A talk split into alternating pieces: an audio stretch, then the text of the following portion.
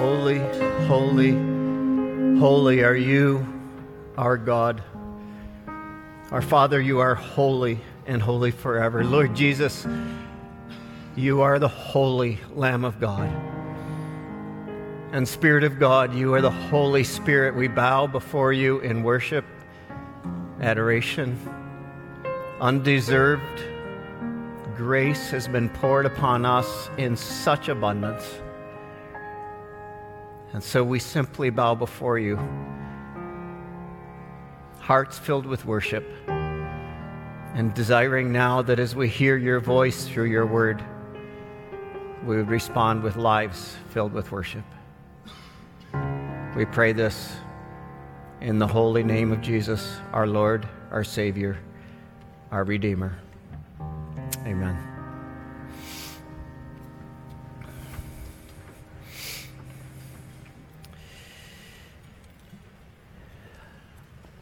We love the hymn, Amazing Grace. It's one of the most popular hymns in our land. It's a hymn that, for many of us, when we sing it, can move us to tears.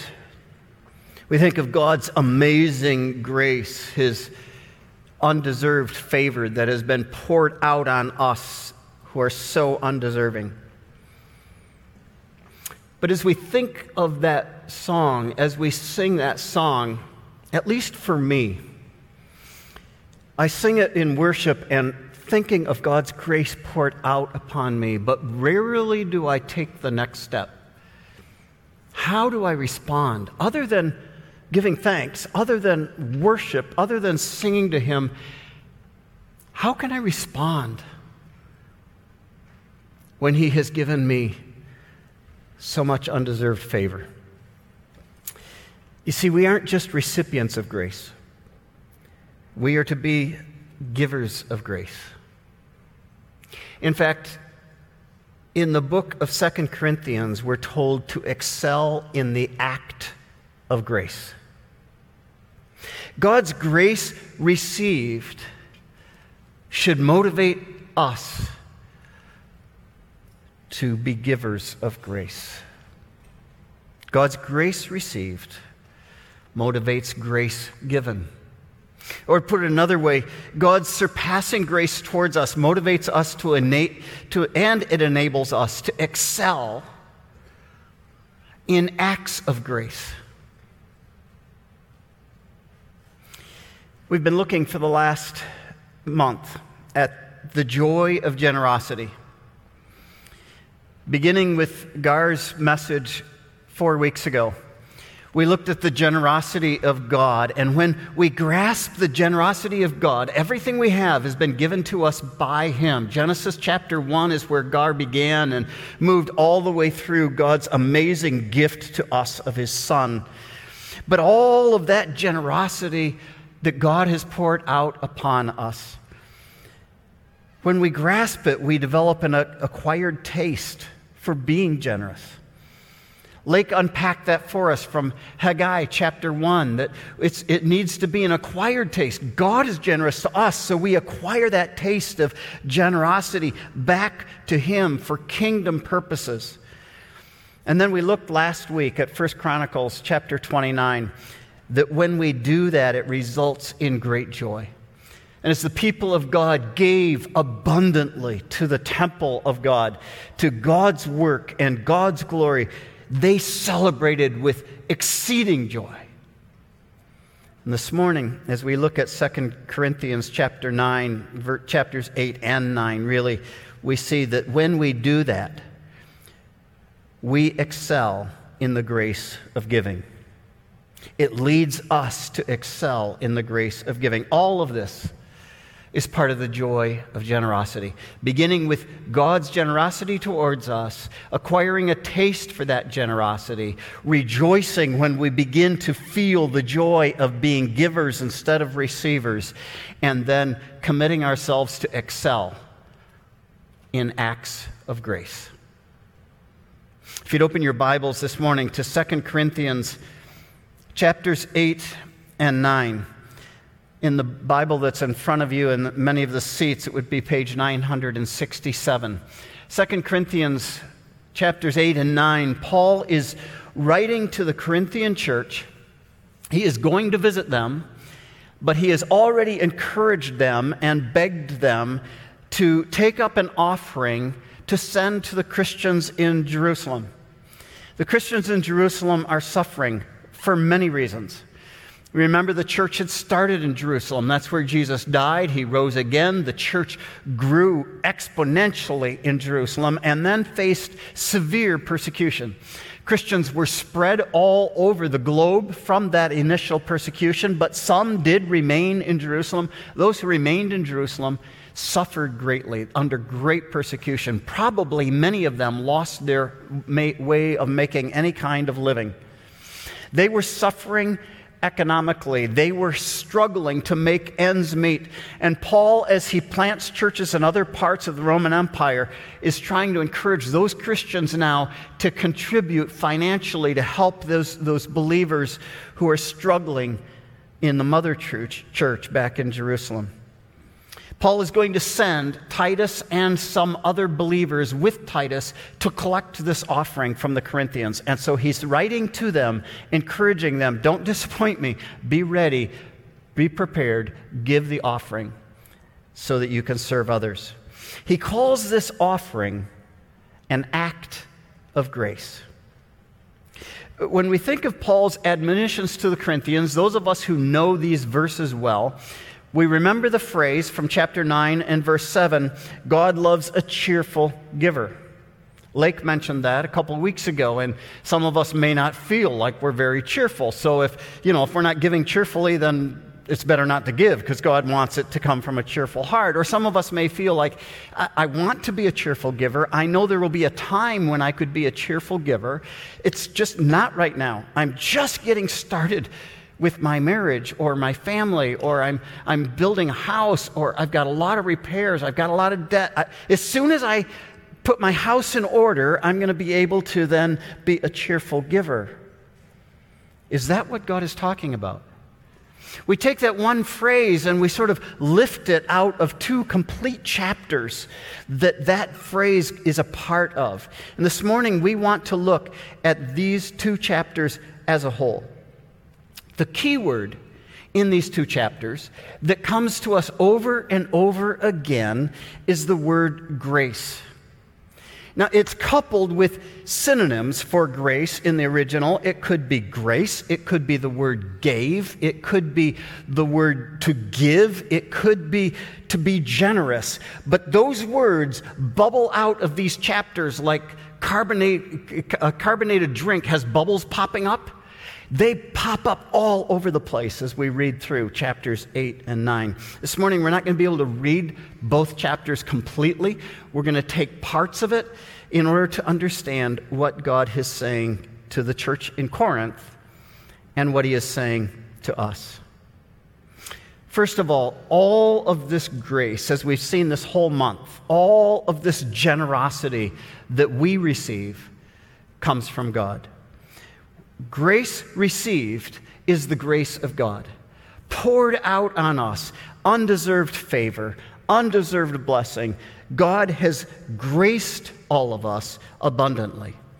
We see that at the very beginning of chapter 8, where Paul begins to address the, the, Corinthians about their need to give to the church in Jerusalem. Chapter 8, verse 1 says this We want you to know, brothers, about the grace of God, it's God's grace, that has been given among the churches of Macedonia. That's northern uh, uh, Greece today. So, God has poured out His grace on those churches. And Paul is going to give an example of God's grace poured out on those churches. Now, if you turn over to chapter 9, the very end of chapter 9, where Paul is concluding this conversation. He's, uh, in verse 13, he's encouraging the, the Corinthians to give to the church in Jerusalem. But look at verse 14. He says, The church in Jerusalem, what will they do? While they long for you and pray for you because of the surpassing grace of God upon you. God's grace poured out on the Corinthians but it's been experienced now by the church in Jerusalem. And then it concludes with these powerful words from verse 15 Thanks be to God for his inexpressible gift. What is that inexpressible gift? It's clearly the gift of Jesus.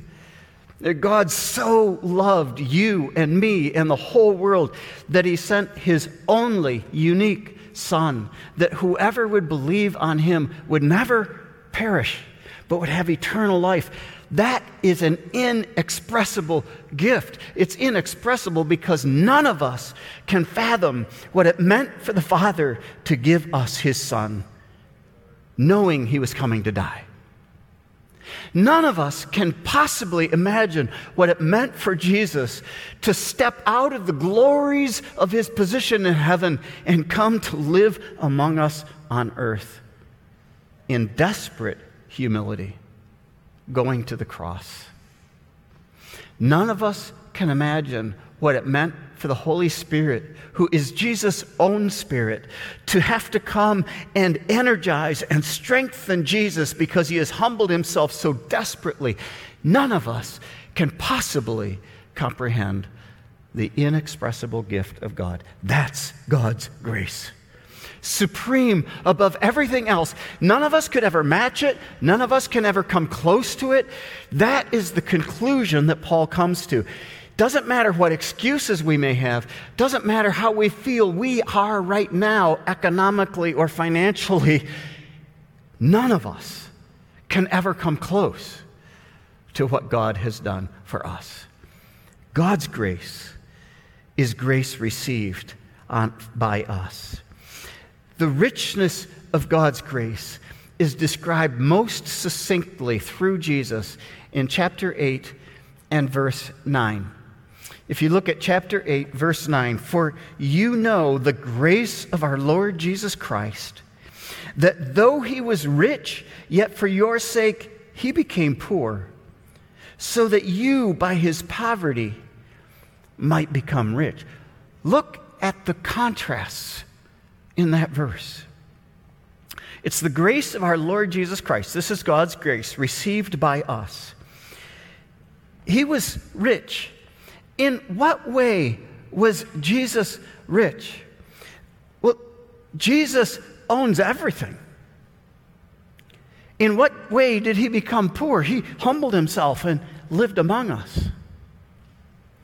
And because of that, we now become rich out of his poverty.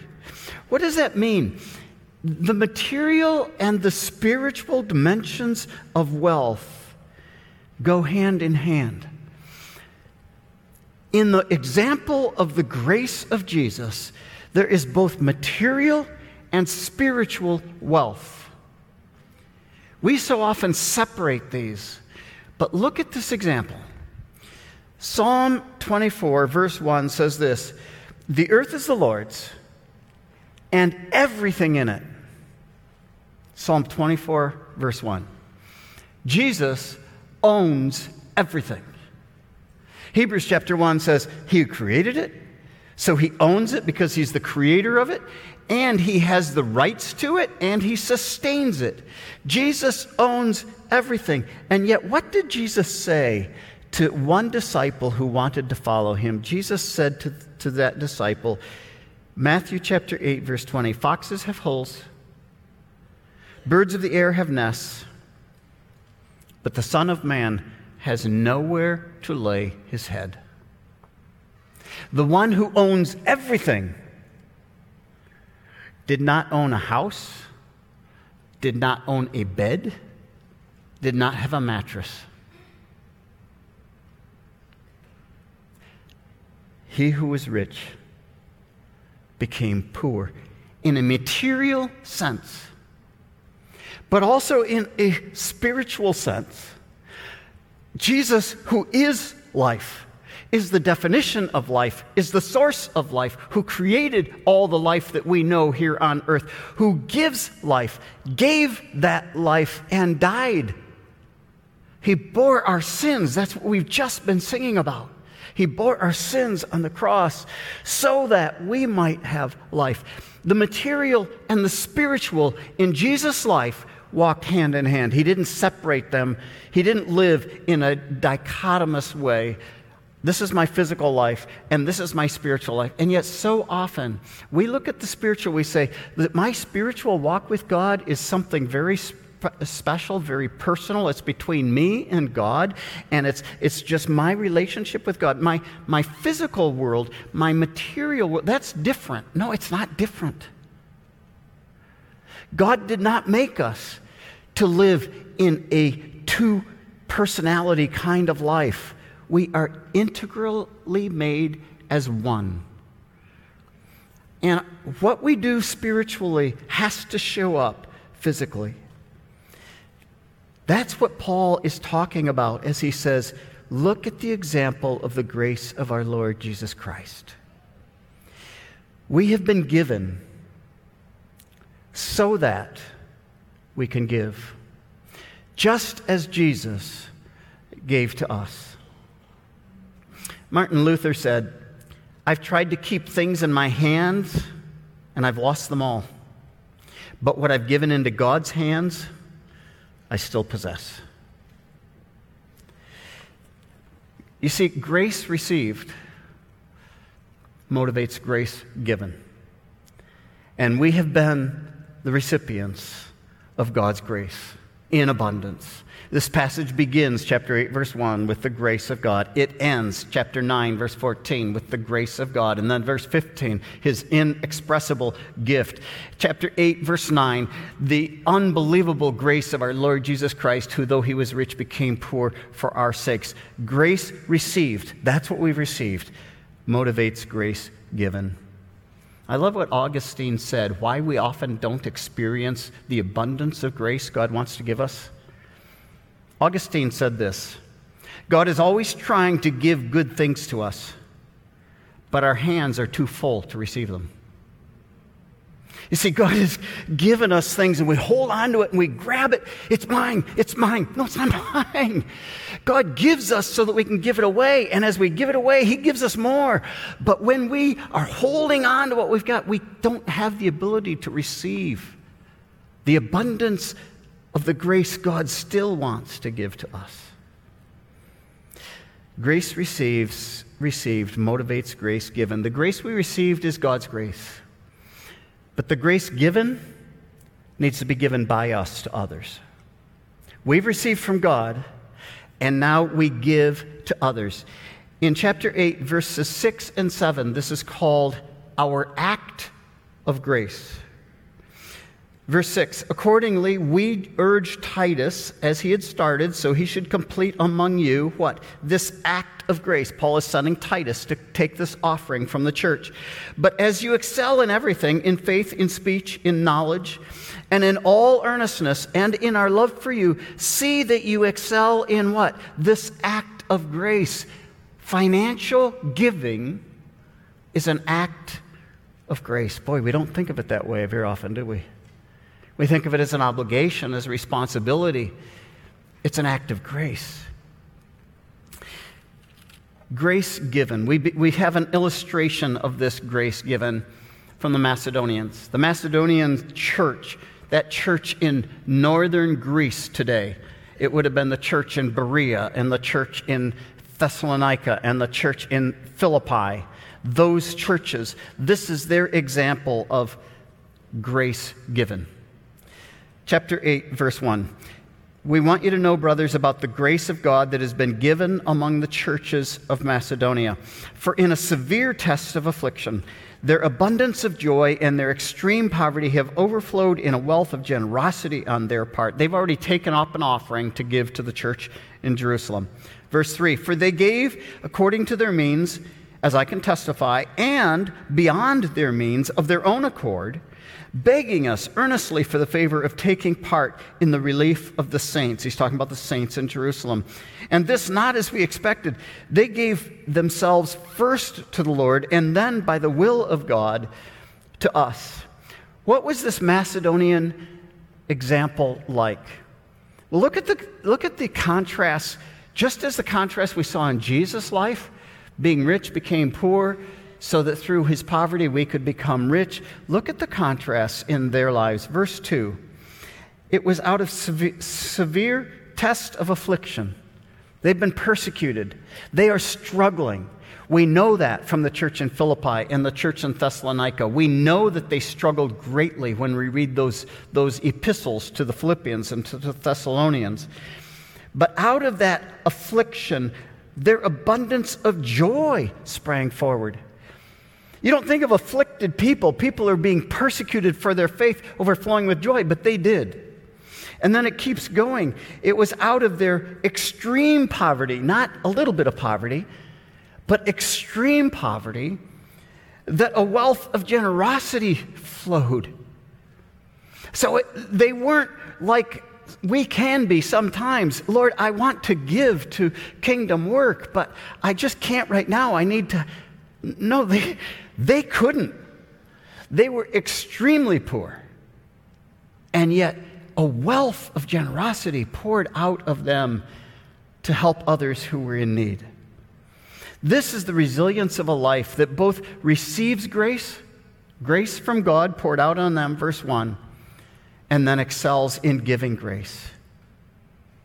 None of us are too poor to give if the Macedonians could give.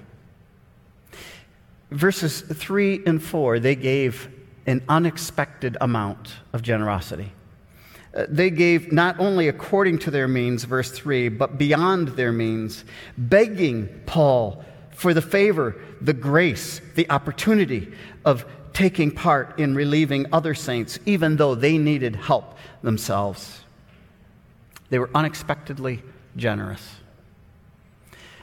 Verse 5, they put first things first. They not only gave financially, but first of all, they gave themselves to the Lord. And then, by the will of the Lord, they gave themselves to us. What does that mean? They gave an offering and gave it to us.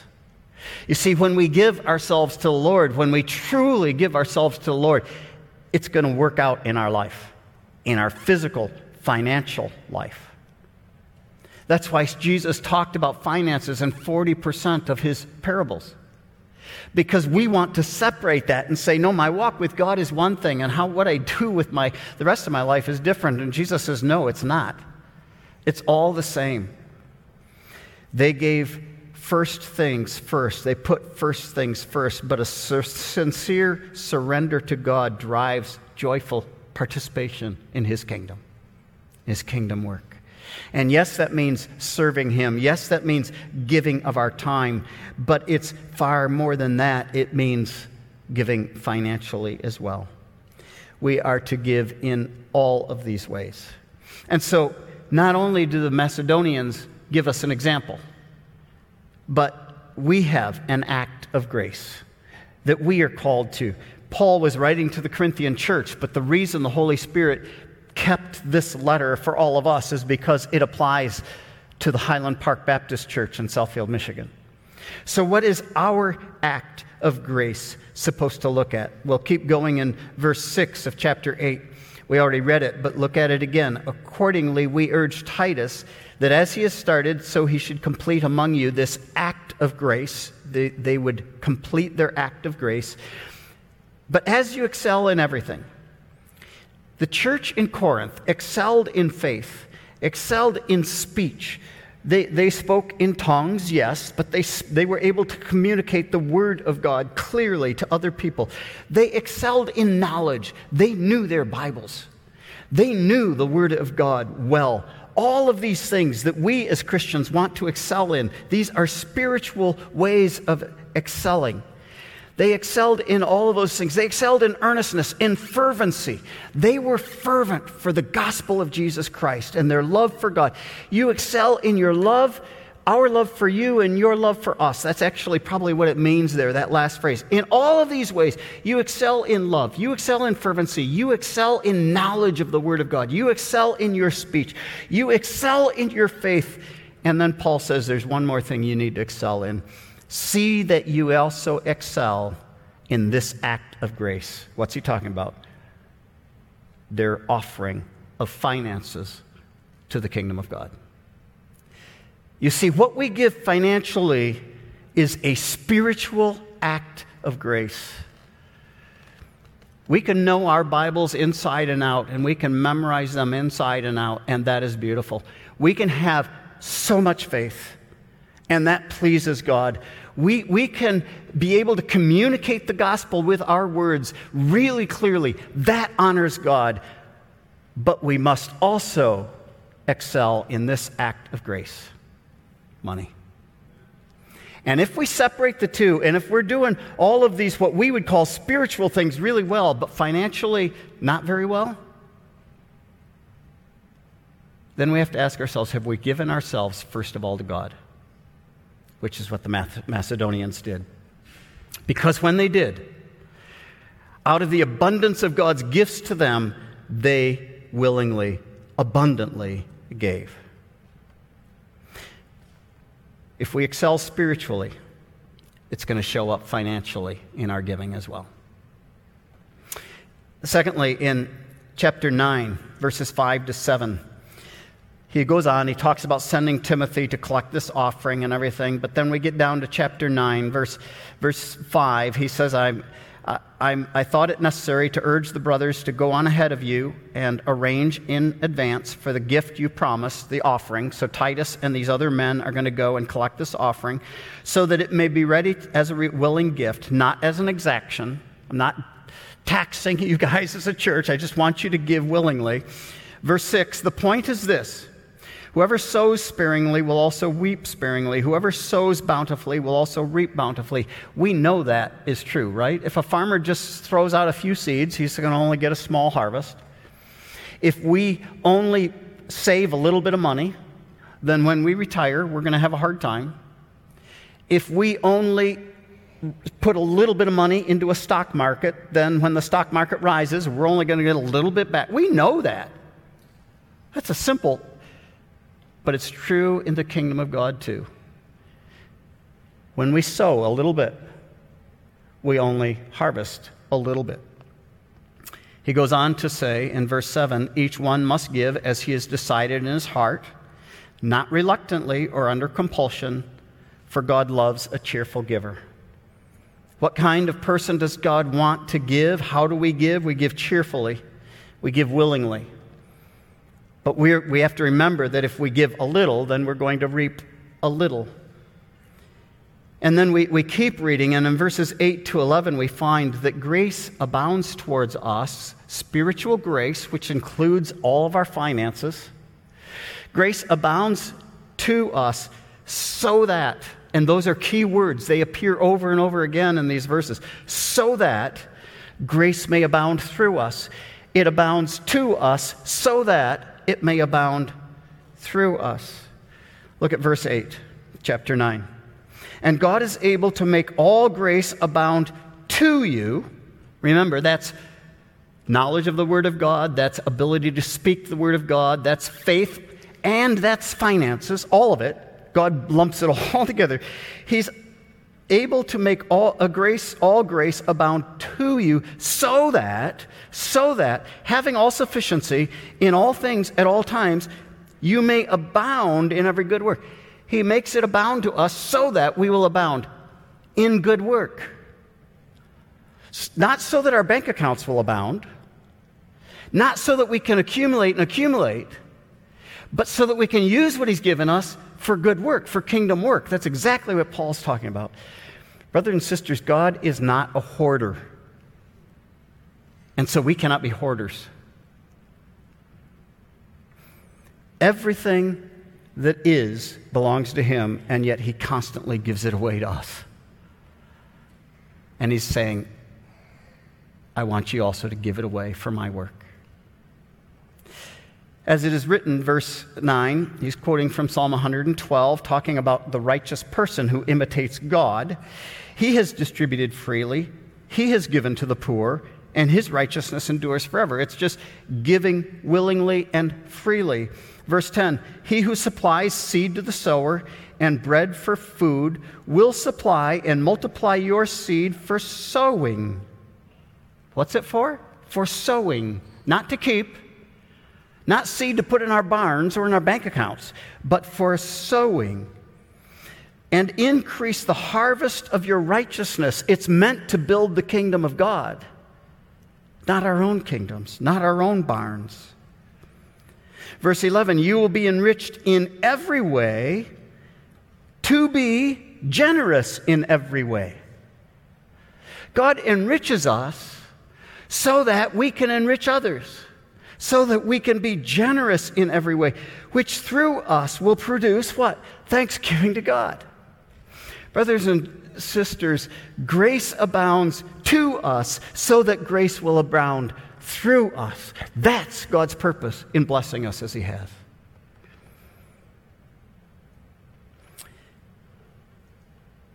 Recent studies show that Americans who give, who, who come to church regularly,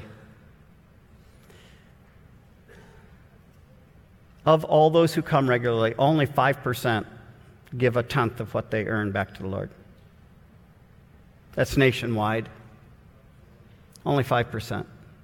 A tenth is the minimum God expected in the Old Testament. Actually, when you calculate what God called on his people to give in the Old Testament, it was well more than double that. But a tenth was the starting place. The average Christian giver in the United States, the one who gives regularly, annually, the average Christian giver gives less than $1,000 per year. That would mean if we're doing the minimum, a tenth, the average Christian makes only $10,000 a year. That's none of us in this room, I would guess.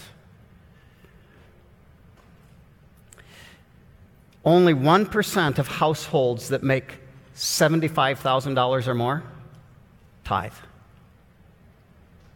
Christians. Only 1% of households who make $75,000 or more tithe. Just think of what we could do if we realize that God gives to us so that we can give to his kingdom work. Just think of what we could do. We could reach all of the unreached people groups in the world if God's church in America would do this. We could literally, if Christians in America gave just 10%, not anymore, we could, we could feed all of the hungry in the world without the United Nations helping us. Why doesn't it happen? Because we are still accumulating for ourselves, thinking we need more. God gives us His grace so that we can generously give it away. The result of generosity we see in verses 11 to 13. We already read the end of verse 11. People give thanksgiving to God. Verse 13, they will glorify the Lord. The people who receive it in Jerusalem are going to glorify the Lord. They're going to give thanks again. It comes back up in the following words. But what kind of Christians give like this? Look at verses 13 and 14. What kinds of Christians give generously? It says, verse 13, by their approval of this service, the people in Jerusalem who receive your gift, they will glorify God because of your, here's the description of people who give generously your submission that comes from your confession of the gospel of Jesus Christ and the generosity of your contribution for them. You see, submissive Christians who are confessing Christians will be generous Christians and will never reach the equivalent of God's grace to us. Thanks be to God for his inexpressible gift. Grace received motivates grace given. We're going to take an offering now as we close the service, and my prayer has been this week that we will respond to the Lord, recognizing that God has graciously given to us and we want to graciously give back. And my prayer has also been that this will not be a one off. Well, this Sunday, let's do something special. Brothers and sisters, can we as a congregation make a commitment that we are going to recognize that when we receive the grace of God, it is so that we will excel in this act of grace. Not just this one Sunday, but consistently. Now, I know that some of us don't come with a lot of cash in our pockets, and some of us don't come with checkbooks, but it would be okay right now if you took out your phone and went to our church app or our website. You could give that way as well. But if we have been recipients of God's grace, He gave to us so that we can excel in the grace of giving. Lord Jesus, we bow before you now. So, so amazed at your grace. It's amazing grace that has saved wretches like us. And not only saved us, but you continue to pour out your grace, your goodness, your generosity upon us. You are a generous God. And we want to acquire a taste for generosity. We want to be able to overflow with joy as we give. And so today, help us to excel in this act of grace as we begin a practice of giving to you as you have given to us. We pray in Jesus' name. Amen.